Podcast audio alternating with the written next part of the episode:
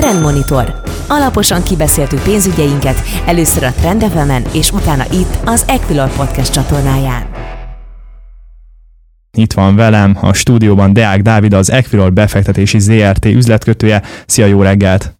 Sziasztok, jó reggelt, üdvözlöm a hallgatókat! Már elkezdtünk az előző GVH anyag alatt beszélgetni az olimpiáról, hát mi másról is beszélgethettünk volna, de térjünk át a gazdasági témákhoz, ugyanis az Egyesült Államokban ugye a hagyományok szerint a nagybankok megkezdik a gyors jelentési szezont a második negyedévről, és hogyha jól tudom, akkor már nagyjából ki is pörögtek az amerikai cégek. Mi az összmérleg a várakozásokhoz képest? Valóban, ahogy említetted, a legtöbb nagy cég most már közzétette második negyedévre vonatkozó gyors jelentését, és összességében azt mondhatjuk el erről, hogy nagyon pozitív volt az Egyesült Államok nagy kapitalizációja részvényei között a második negyedév, hiszen a legtöbb cég túl tudta szárnyalni az elemzői várakozásokat, mind árbevétel, mind eredmény soron. Ami viszont talán érdekesség, hogy ezt nem mindig fogadták túlságosan jól a befektetők, azon cégek esetében, akik csak kismértékben tudták meghaladni az elemzői várakozásokat, nem ritkán láthattunk negatív részvénypiaci reakciót erre, hiszen láthatjuk azért azt is, hogy a részvénypiac most nagyon ki van feszítve az Egyesült Államokba, hiszen itt a stimulusoknak köszönhetően nagyon sok új pénz érkezett a, a piacra, elsősorban ugye a lakossági befektetők részéről, Azonban nagyon sok olyan céget is láthattunk, akik jelentősen túl tudták teljesíteni az elemzői várakozásokat, és a részvénypiaci hangulat is ennek megfelelően nagyon pozitív volt. Ugye itt a múlt héten, csak hogy a legfrissebbet említsük, ugye mind a Netflix, mind az American Express nagyon jó számokat tett közé, és az American Express ennek köszönhetően új csúcson is nyitotta a, a pénteki kereskedést. Itt a második negyed évről beszélünk, szóval áprilistól júniusig. Nagyjából mondhatjuk, hogy a járvány talán itt az elmúlt másfél évben a legkevésbé ebben a periódusban érintette talán a vállalatok működését. Hogy látod, itt a válságot már abszolút kiküszöbölték a legtöbben? Iparág függő, én azt gondolom. Azért azt láthatjuk, hogy a, technológiai szektorban a válság sem volt olyan mély, mint mondjuk a szolgáltató szektorban, a turizmusban, vagy éppenséggel az, éppenséggel az olajcégeknél.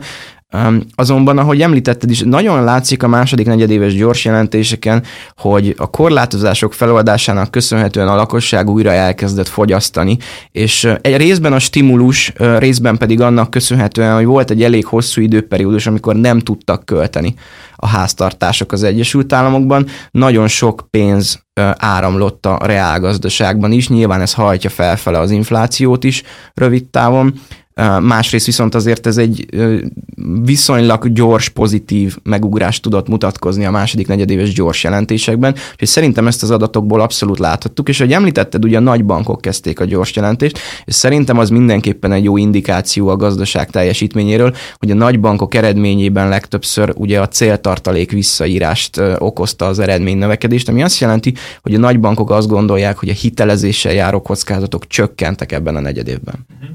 Tehát akkor látszik is, hogy az emberek most már Amerikában megmozdultak, és ismét elkezdtek hiteleket felvenni akár?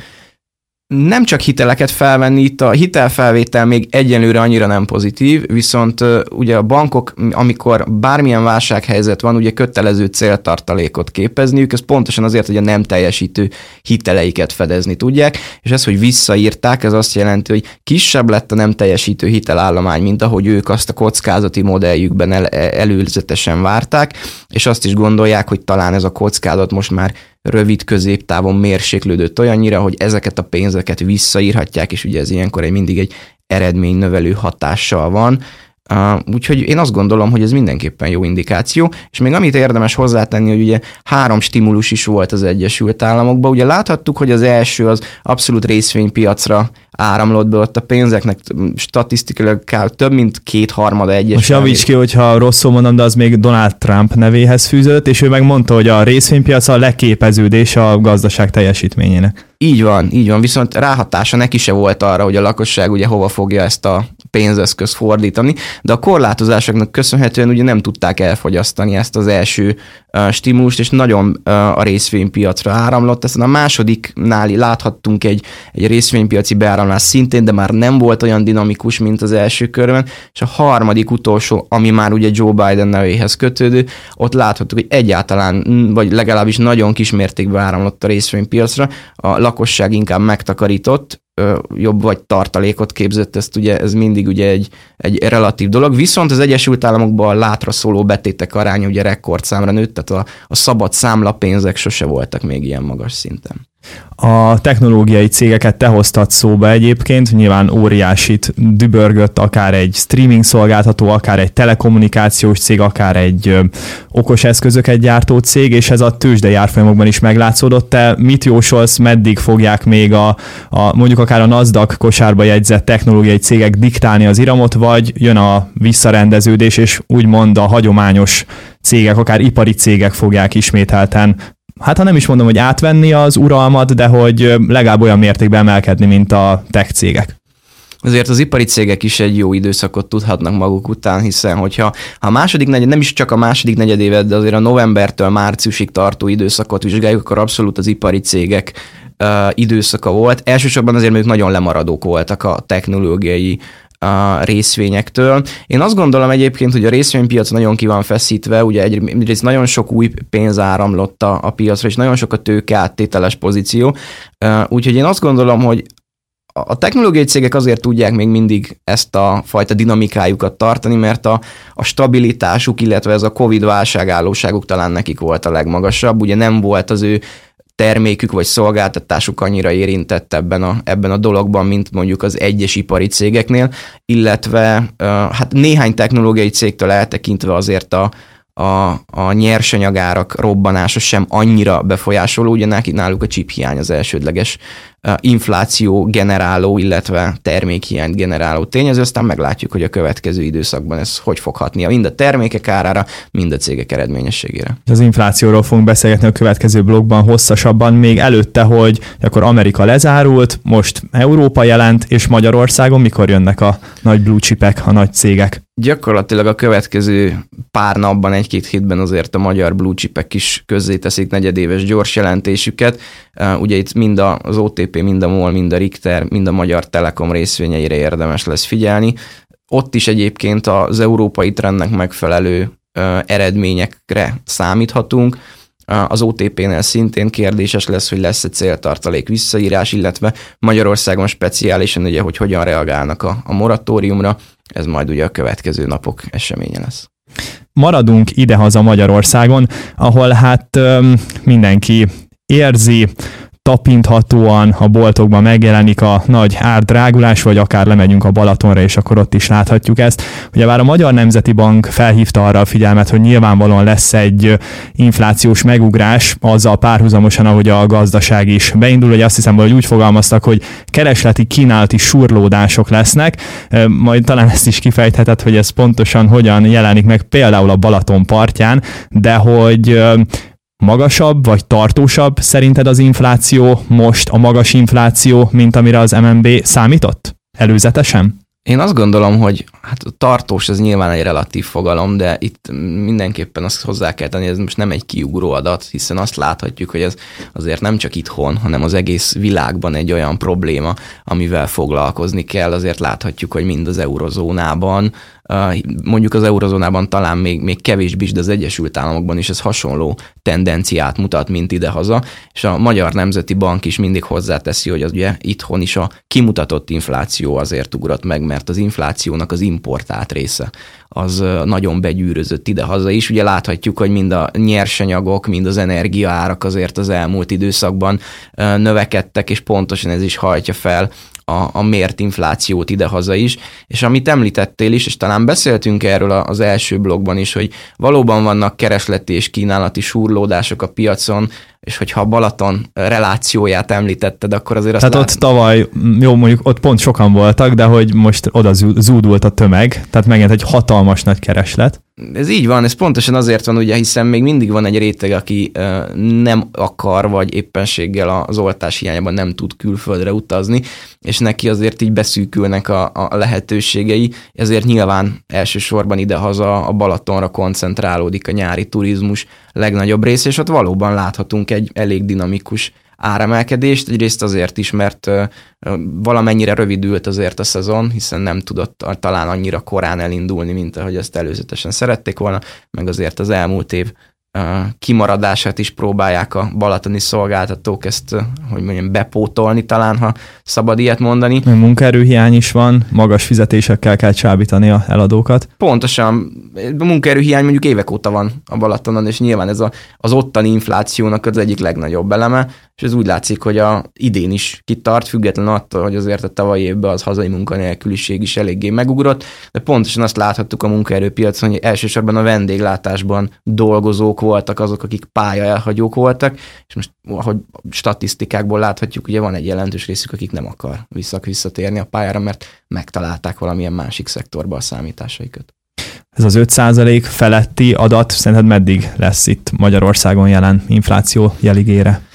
Tudom, ez, nehéz jósolni. Ez, ez, ez nagyon nehéz igazából. Egyrészt azért, mert a, a mért infláció ugye egy nagyon divers uh, kosár, és gyakorlatilag mindig mm, azért a magas inflációnak mindig a bázis hatás is egy jelentős felhajtó ereje, ugye gyakorlatilag azért a második negyed év kiemerkedő, kiugró adatai is azért voltak ilyen magasak, mert ugye gyakorlatilag a 2020 második negyedévében láthattuk a nagyon sok éves mélypontját például mind az olajárnak, mind akár egy-két nyersanyagárnak vagy energiáraknak. Nyilván az alacsony bázis is felfele hajtotta az inflációt, ez valamennyire az év vége felé ki fog árazódni, és talán azt is mondhatjuk, hogy azért itt a idézőjeles forint erősödés, ezt erősödésnek vagy inkább stabilizációnak mondhatjuk azért a, a bázis hatásban talán egy kicsit lefelé fogja hajtani az inflációt, de hát ez az MNB is elmondta, hogy adatvezérelt üzemmódba állt át, úgyhogy minden hónapról hónapra figyeljük ezeket az adatokat, meg érdemes valóban az összetételét is figyelni, hogy éppenséggel melyik elem vagy melyik szektor hajtotta az inflációt felfele. Ja, szóba hoztad a forintot, hát valóban ugye a nem olyan rég, most pontosan két hónapja volt 370 talán az euróval szemben a forint árm, vagy valami ilyesmi lehetett, most már a 360-as szint alá is benézett.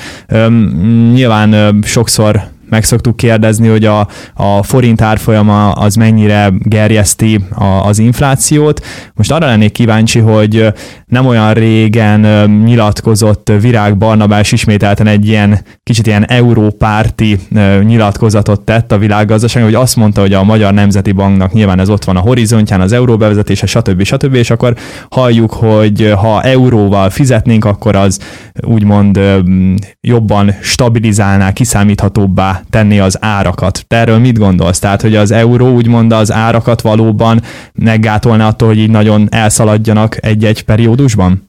Igen, azért az hozzá kell tenni, hogy a hazai magas inflációs értékeknek nyilván egy egyik jelentős eleme a, a forint árfolyam, hiszen azért azt láthattuk, hogy ez nem csak a, a tavalyi meg az idei évre vonatkozóan, de az elmúlt évek alapvető gazdasági stratégiája volt ugye a 3-4 százalékos éves gyengülést mutató forint, ami nyilvánvalóan azért begyűrűzött a, a termékárakban is, hiszen a hazai fizetőeszköz leértékelődött, és nyilván az európártiaknak ez a legelső érük, és ez teljesen így is van, hogy azért egy, egyfajta kiszámíthatóságot hoz az árakban, hiszen gyakorlatilag a, a, a nemzetközi kereskedelemben nem lesz ez kérdés, hogy éppenséggel mennyi a forint árfolyam, illetve az exportőrök, importőrök is egy, mondhatni, hogy egy kockázatot áraznak ki az ő gazdasági üzleti modelljükből, és hát nyilván azért láthatjuk, hogy azok a, a nagy cégek, akiknek a, a, az árbevételük is jelentősen euróban mutatkozik, gyakorlatilag a munkabéreken kívül olyan nagyon nagy forintpiaci tevékenységük nincsen, tehát ők mondhatni, hogy van egy mini euró bevezetés a legnagyobb cégeknél, hiszen a bevételeik, kiadásaik egy jelentős része azért, sőt a legjelentősebb része, hogy euróban mutatkozik, nyilván a hazai munkaerő még mindig forintba kapja a fizetését, és ez nekik a legnagyobb forintban kifejezhető tételük. A Magyar Nemzeti Bank pedig hamarosan ismételten befolyásolhatja akár a forint árfolyamát is, de a kamatszinteket is elsősorban. Mire számítotok tőlük holnap? Mi, mint Equilor gyakorlatilag 30 bázispontos kamatemelésre számítunk a holnapi nap. Az elemzői konszenzus talán egyetért abban, hogy, hogy kamatemelés az várható. Nagyon, ugye a legtöbben 15 bázispontot emel, pontos emelést várnak, és ugye, ugye mondhatni, hogy az elemzői konszenzus is inkább ezt mutatja, hogy 15 bázispontos elemző, emelésre számíthatunk holnap a, a Magyar Nemzeti Bank részéről. Azonban van néhány ö, elemző, aki azt gondolja, hogy a 15 bázispont alacsony lesz, és ismét 30 bázispontot fog emelni a Magyar Nemzeti Bank, ezt az ismétet azért egy kicsit idézőjelbe kell tenni, hiszen gyakorlatilag most, hogy egy szinten van az alapkamat az egyhetes betéti tender kamat szintjével, azért a 30 bázispontos kamatemelés az valamilyen szinten magasabb lenne, mint amit az előző hónapban hajtott végre, de egyébként én is azt gondolom, hogy kamatemelés az mindenképpen várható. Egyrészt azért, mert a kommunikációjuk is ezt mutatták, illetve az inflációs adatok sem mutatták azt, hogy erre nem lenne most szükség. Inkább az lesz a kérdés, amit be az elemzők is talán vitatkoznak, hogy most lesz-e egy 15 bázis pontos emelés is még akár a jövő hónapban, vagy szeptemberben is várhatunk 15 bázis pontos emelésre, vagy most meg, megemelik 30 bázis ponttal, és gyakorlatilag az újabbi kamatigazítás majd maximum az év vége felé lesz esedékes. És mit gondolsz arról a kérdésről nagyon röviden, hogy a Magyar Nemzeti Bank érdekei, vagy hát céljai most egy picit ellentétesek a kormányzati célokkal. Nyilván a fiskális politika minél nagyobb GDP-t akar ösztönözni, az MNB-nek meg mégiscsak azért az infláció kordában tartása az egyik fő mandátuma.